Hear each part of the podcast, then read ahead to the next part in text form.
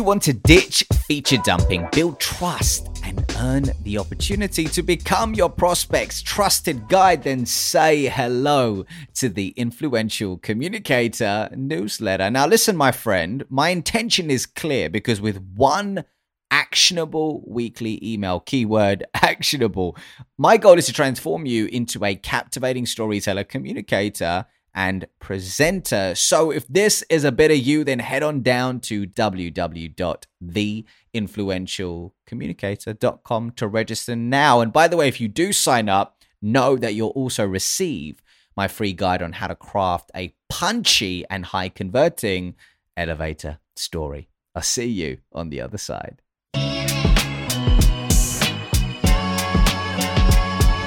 Welcome to the Influential Communicator Podcast, where my mission is to help B2B salespeople sell more by becoming authentic storytellers and impactful communicators without suppressing who they truly are or their values. I'm your host, Ravi Rajani, and without further wait, let's get into it.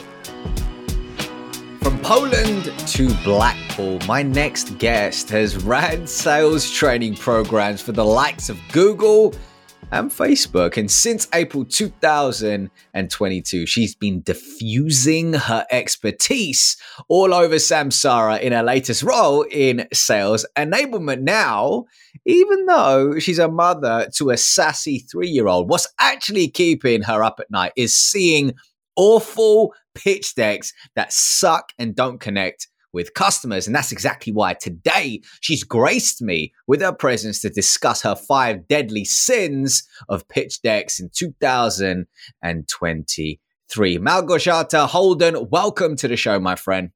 Thank you so much, Ravi. It's great to be here, and thank you so much for lovely introduction. Well, I tell you what, we were talking backstage about the best ways to pronounce your name. So did I get it on the money or do I need some coaching here? You did, you did. I think you you you've done it perfectly fine. So Mal Malgorzata, yeah, it's a very difficult name, but in English is actually Margaret. So Oh really? I didn't know that. Ah, okay. Awesome. So you grew up in Warsaw, am I right?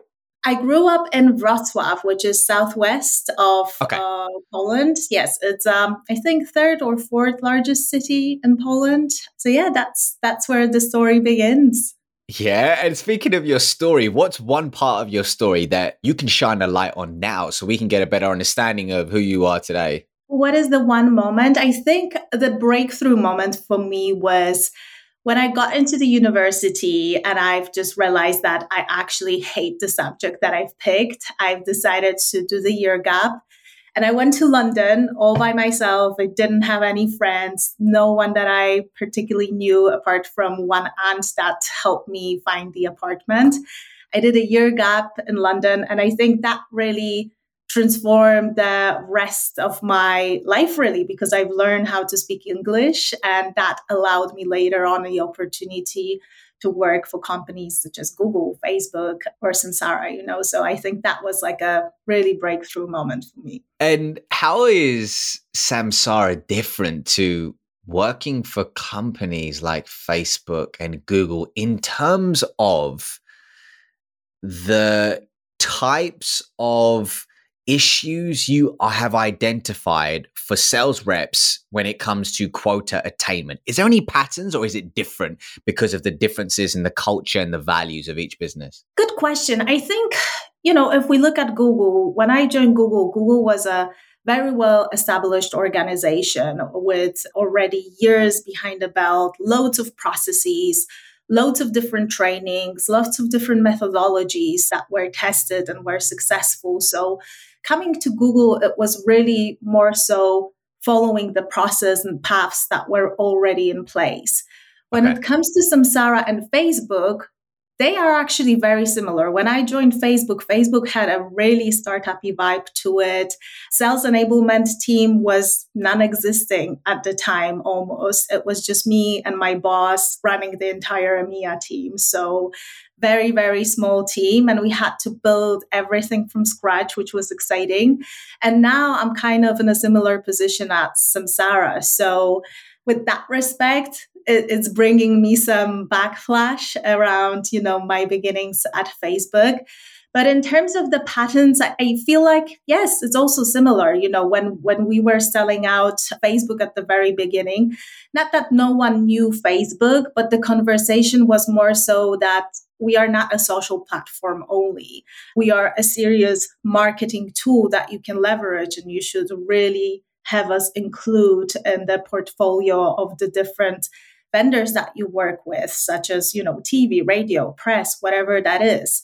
With Samsara is kind of similar. We are still very fresh to the EMEA market, at least. So the conversation is really about how do we turn ourselves into serious business partner rather than just another company randomly calling trying to sell telematics solution and AI solution. Mm. So when it comes to shifting the narrative, if somebody met one of your sales reps at a networking event and they said, Oh, Samsara, what do you guys actually do? What is the current elevator story and pitch to describe the value proposition?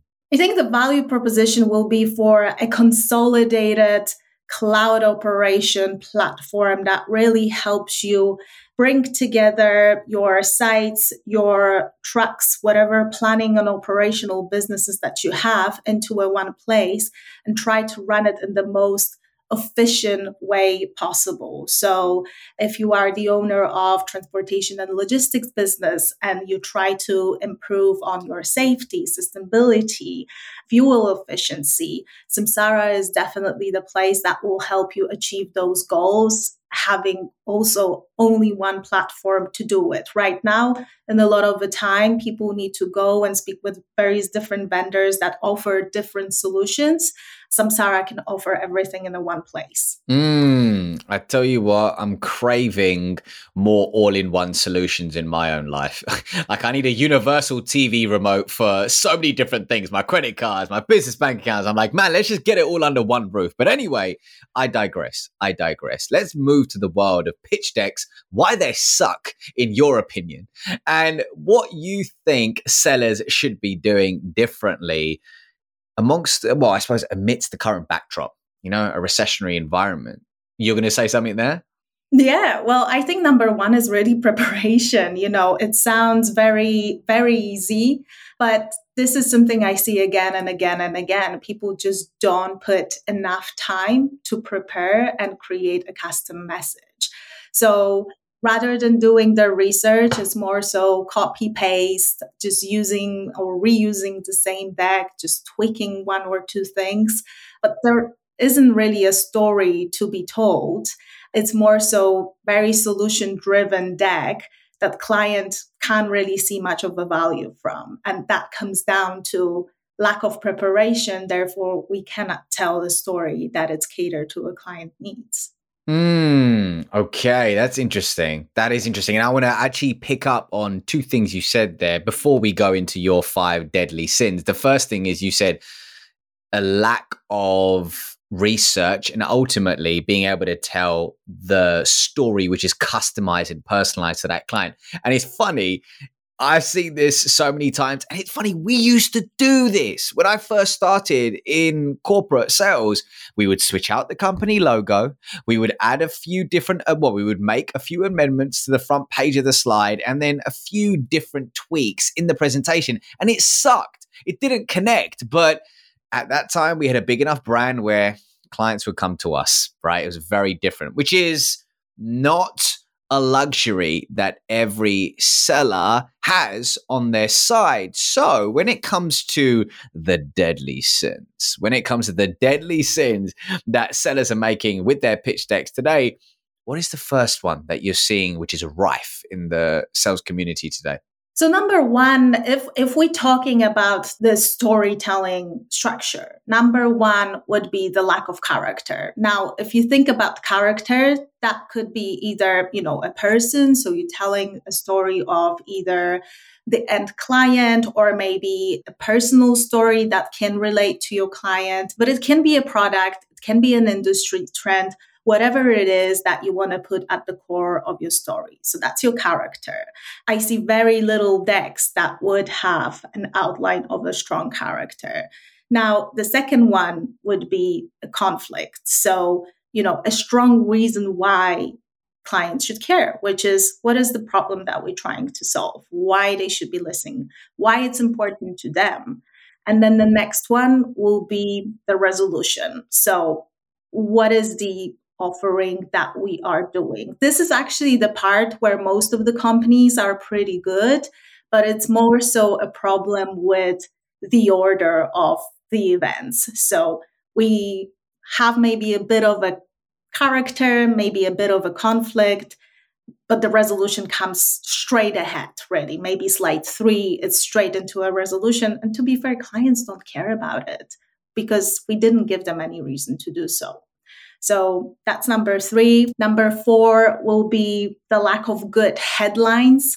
So if I look at our presentations, some of them don't have a headline at all. Some of them have a headline that is just two words, doesn't really tell a story. If your audience lose the interest in what you're saying, then once they reconnect with the slide, they can't figure it out by themselves, like what the slide is all about. And number one, that goes back to the preparation. So, you know, if you don't have a good preparation, if you don't know the story about your client, if you don't know where they are, you can't be telling a successful story and you won't be able to build a deck that resonate with them. Got you, got you, got you. So it sounds though from what I'm hearing, the first deadly sin is actually ineffective preparation. The second is including relatable main character inside of your overall story that your prospect can deeply connect with. And then we've got a conflict you know, a real villain in the eyes of your ideal client. And then having an effective resolution, which is sin number four, but placing it after you've presented the problem, not before, because, hey, people need to know that there's a problem yeah. which needs to be solved. And then the final sin, according to my list, which I was writing furiously as you were talking, is a good hook or a headline on the front page and one that sparks intrigue. So, why don't we go through each of these in that little bit more depth and get some tactical advice? So, when it comes to preparation, What's one thing, if a seller only had five minutes to prepare their pitch deck in terms of research, what is the one thing you recommend they do in those five minutes? In the five minutes, definitely website. Have a glimpse of their websites, have a look what's happening there. The other one, make yourself Google alerts with the name of the client or the industry that they're in so that you stay on top. Anytime your clients pop in the news, you receive a notification. And it's so easy, you know, you can customize it, have it send it to you once a week, once per month, whatever you feel it's relevant. But I can't stress it enough how many times Google Alerts saved us. Even, you know, at Facebook, I remember one of the salesperson was about to go to pitch to a massive British retail. They have a full strategy built around, you know, how they should really embrace uh, store traffic and how Facebook can help them do that. And the day before the presentation, they received Google alert that the retail store changed the strategy. They moving everything online and they closing up all their stores or majority of the stores. So imagine if we went to a client with the pitch deck saying increase your food you know store traffic that wouldn't be so irrelevant because client would say well you know we are closing down the store so what else do you have in the offer? So that saved the day and, and saved us probably you know good amount of money as well one in a contract. So things like this you know it really takes a second. So google alerts make sure you stay on top of your clients the industry that they're in. And then number two have a glimpse through their page but also just jump on a phone and have a few minutes conversation. You know what is their current challenge? What they're trying to solve for? What is important to them? So that should give you a good foundation to start creating story that it's more client centric versus what you're trying to tell them sales kickoff season is coming, people, and I love it, man. I love it because it's such an exciting time as a speaker. But for enablement professionals and revenue leaders, well, it can be kind of stressful, you know, and having delivered storytelling keynotes and workshops for revenue teams like NetSuite, Crunchbase, and AB Tasty, I know it's not just about motivation and inspiration, but also about finding the right speaker who can educate your audience and spark a long lasting shift in behavior. So, hey, if you are thinking about storytelling as a theme for kicking off your new fiscal year, then head on down to www.theravirajani.com forward slash speaking to check out my speaker reel. Take a look at some of my topics and some customer stories to see if there's a fit. And if there is, then you can scroll down to the bottom and book an alignment call with me directly. All right, let's get back to the show. I love that little nugget about Google Alerts. And I think my friend Samantha McKenna would love that because her hashtag, which she's an advocate for, is show me you know me, right? So if you're walking into a client meeting and you haven't done that research and you are painting the story or a picture about something completely different in terms of their pain and solution is going to create a disconnect. So I love that little nugget from what that seller did at Facebook. Very interesting. Very interesting. Now, when it moves to character. Do you mean here ensuring the overall story and presentation has character, or do you mean inside of the entire deck?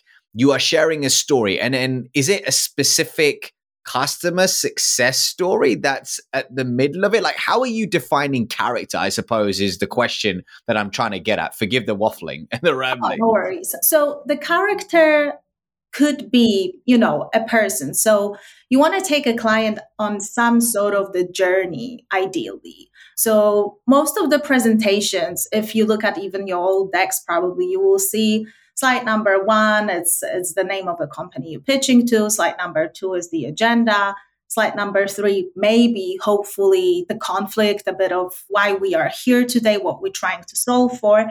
And then slide number four is just the resolution. So how are you planning to resolve customer issues. What makes you different nowadays is this journey that you're taking your clients on. So that could be through either telling a story about let's say you have a client you know at samsara for instance you're trying to sell the new telematics solution that will help you build the efficiency. Tell a story about this poor dispatcher that is trying to build the timetable. How much time does it take? How much manual work is it that it's taking away from maybe other things that would matter more to the business? But this dispatcher can't do it because they so focus on planning the all the different tracks, all the different roads where they need to go. By telling the story that really connects with the client, we really demonstrate as well that we understand how they operate, the struggle that they have. We make it more personal, you know. We need to try to connect on more so personal level than just the business one. And through story, that's the ideal way to, to do it so that's one of the examples just just pick either you know an end client or pick somebody from your client's business and try to build a story around it which would resonate with potential conflict or a challenge that they're facing. So then your resolution will be so much more authentic.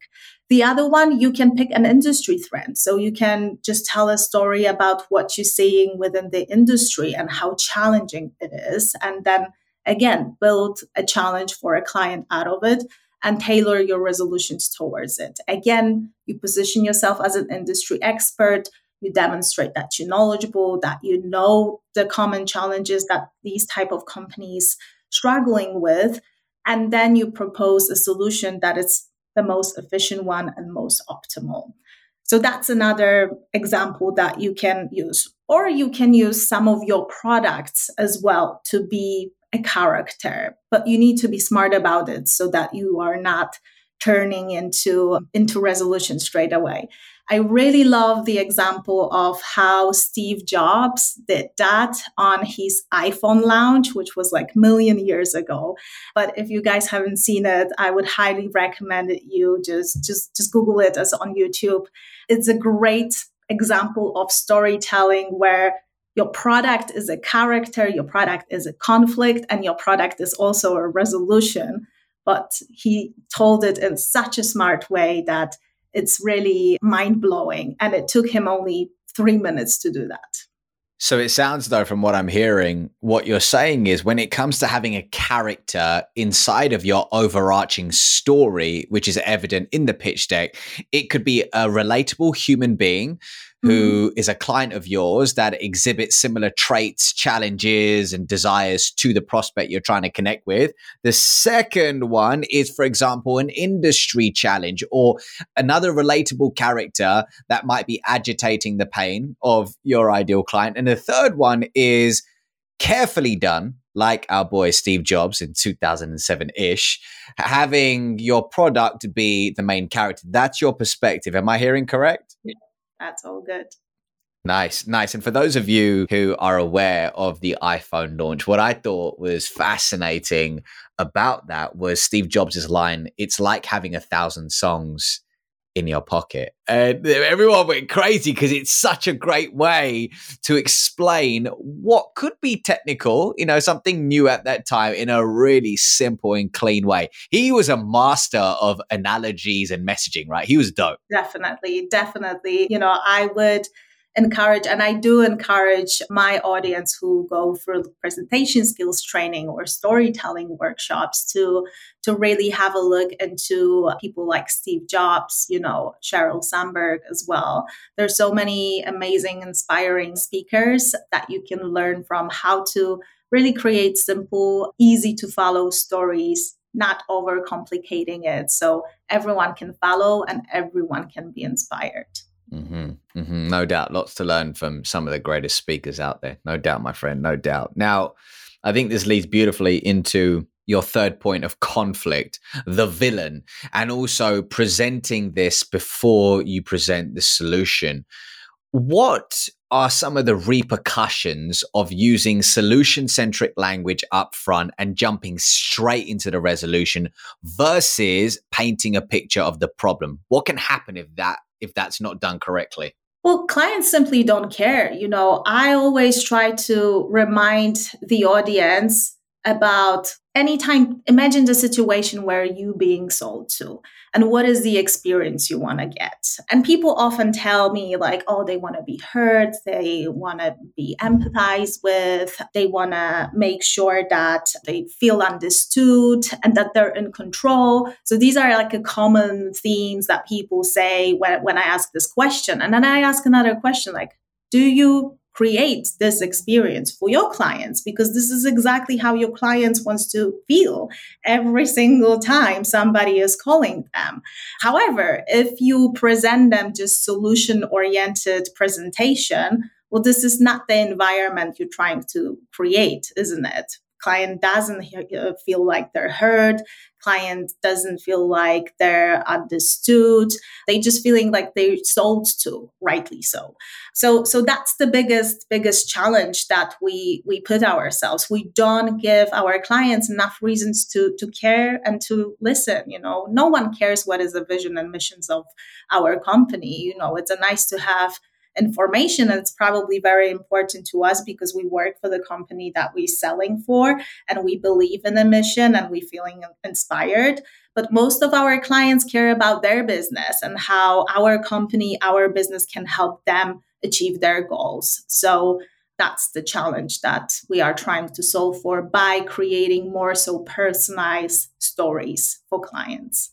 Mm hmm Mm hmm and when it does pave the way into your fourth deadly sin of providing the resolution too early, how can a seller present a solution in a way that doesn't feature dump and has them wanting to learn more? Like, what do you do at Samsara to achieve that? One thing I would say it's, it's just focus on one challenge that the client is facing and, and just try to resolve it. So that's what I try to teach all the new hires that joining our company or the current staff. Don't try to sell, serve the full portfolio of different product solutions that we have. Try to focus on one or two that will solve the current issue of the client. So if you end up going the road of not having character and you know not having a strong conflict, at least just don't dump information on a client with all the different solutions that you have in your pocket. Just focus on one or two that might resonate with them. And most of the time, if I look at the text, this is what most of the people trying to do because we assume that the clients know that we understand what, where is their conflict and what is their challenge. But trust me, like articulating it and, and repeating it back to client just makes your message so much stronger and so much more believable as well. So do not assume and do not take it for granted that clients will know that you know what is their struggle. How does, if a seller's listening to this right now and they go, okay, I get it, I get it, I get it, and they take a look at their current prospects, different array of problems, and they're going, mm, okay, maybe this is a symptom to a much more deadly underlying root cause issue. So, how can a seller make sure they present not the symptom, but actually effectively diagnose and address the root cause? How do they differentiate the two? Well, I think the best way is just to really have a frank conversation with clients. You know, that goes back to the preparation. Oftentimes we go with our presentation decks and everything after just having a very brief conversation. So we don't even have a full understanding of the spectrum of the problem. So that's why the preparation step is so important. That's why before you will waste your time and your client time on going into a meeting and spending an hour there just pitching, I don't know, a hundred slides. Just take an extra step, schedule a call, just do the great discovery. And through that great discovery, you should be able to assess what is the exact issue here because oftentimes client won't really realize what is the extent of the issue that they're experiencing. Some of the stuff that they might be telling us can be very surface level. So go a little bit deeper. Try to ask really deep questions around how they are trying to solve for some of the issues. What are the consequences for their business for not resolving them right now? What's down the line? What's they're trying to achieve within next 12 months or 24 months? And try to map out fully what is the current situation and then potential problems that they're facing and from there just build the presentation. So if you don't spend enough time on your preparation and clients discovery then you won't be able to tell you know a good and good and story that will resonate with them. I love how much you I suppose, believe in the concept of storytelling.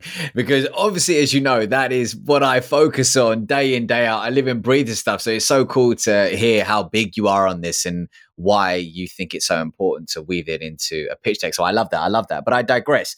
Let's move on to the final deadly sin of ineffective hooks which aren't personalized. Can you give us an example of an ineffective headline or hook and what an effective headline or hook looks like? if you think about the headline that that you create it should be conversational so anytime you build your deck and you put a headline there just try to think if that's all the client's going to see or read will they be able to understand what are you talking about and it's important because the decks that you are sharing, you know, some of them you will have the audience in the room or on a call with you to listen to what you're saying.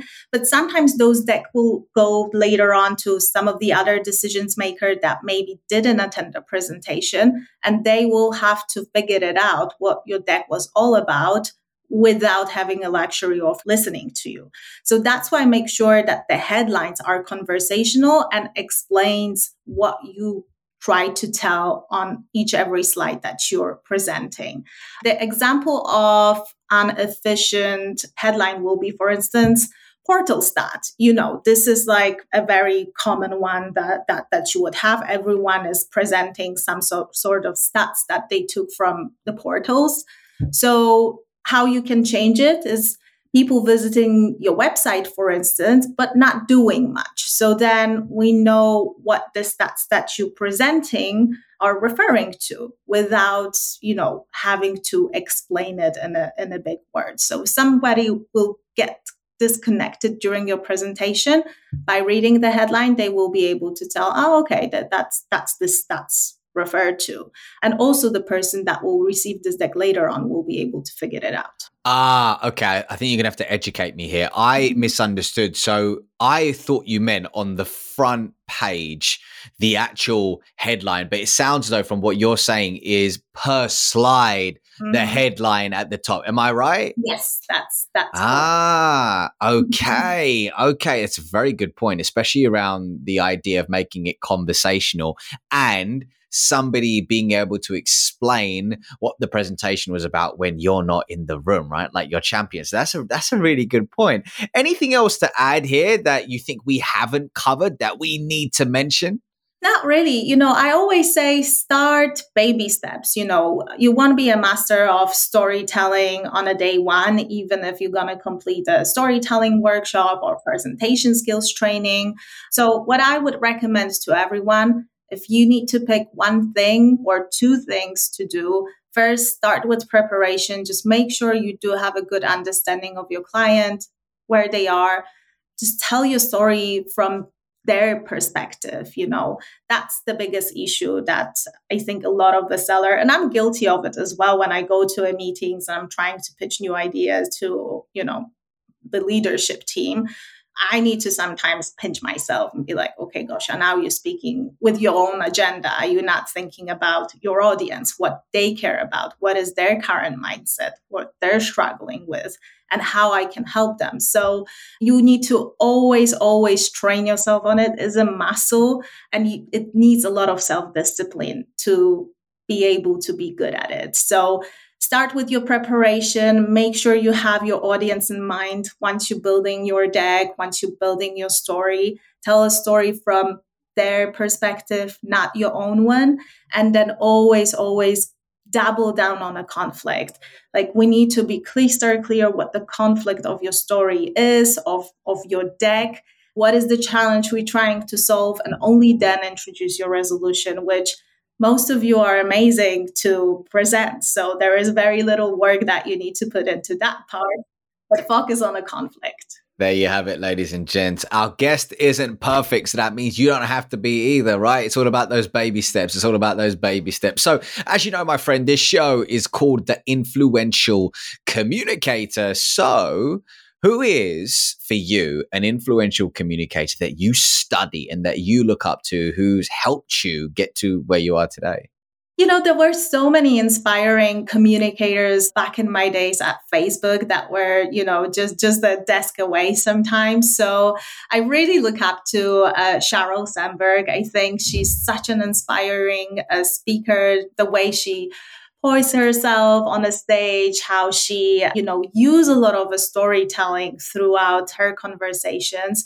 I really like to study how she do it. She's so natural and so authentic and so as well easy to connect with, even though she's a very senior leader and a very powerful woman. So definitely I look up to her a lot. So anytime I need to present on a stage, I think, oh, how Sheryl Sandberg would said that.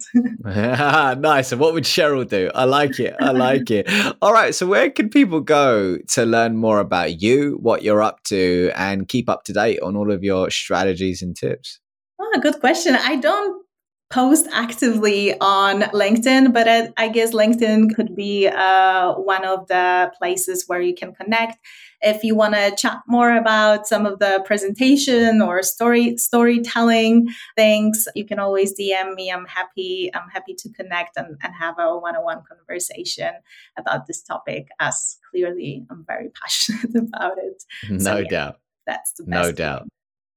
No doubt. And I think one thing for everybody listening right now. I think it's always important to hear different perspectives and different viewpoints of storytelling and how to embed it into your day to day life and presentations. And the goal is for you to find a framework that works, then create freedom in that framework, and then break it and create your own. I always see it as a three step process. So, ladies and gents, I hope you enjoyed today's episode. I'll see you next week, same time, same place with a different guest. All right, peace. I have a question for you, my friend. And that question is is what would it take to have you subscribe to the Influential Communicator podcast and leave us a review on your podcast platform of choice. Because I tell you what, my friend, my big mission is to help B2B sellers and all listeners of this show sell more by becoming influential storytellers and communicators without without suppressing their personality and disowning their value. So hey, the more the word gets out about this podcast, the more people we can gather on this mission. So if you could support me, then hey, that would be dope. And if not, that's dope too. Either way, I got love for you. All right, I'll see you on the other side.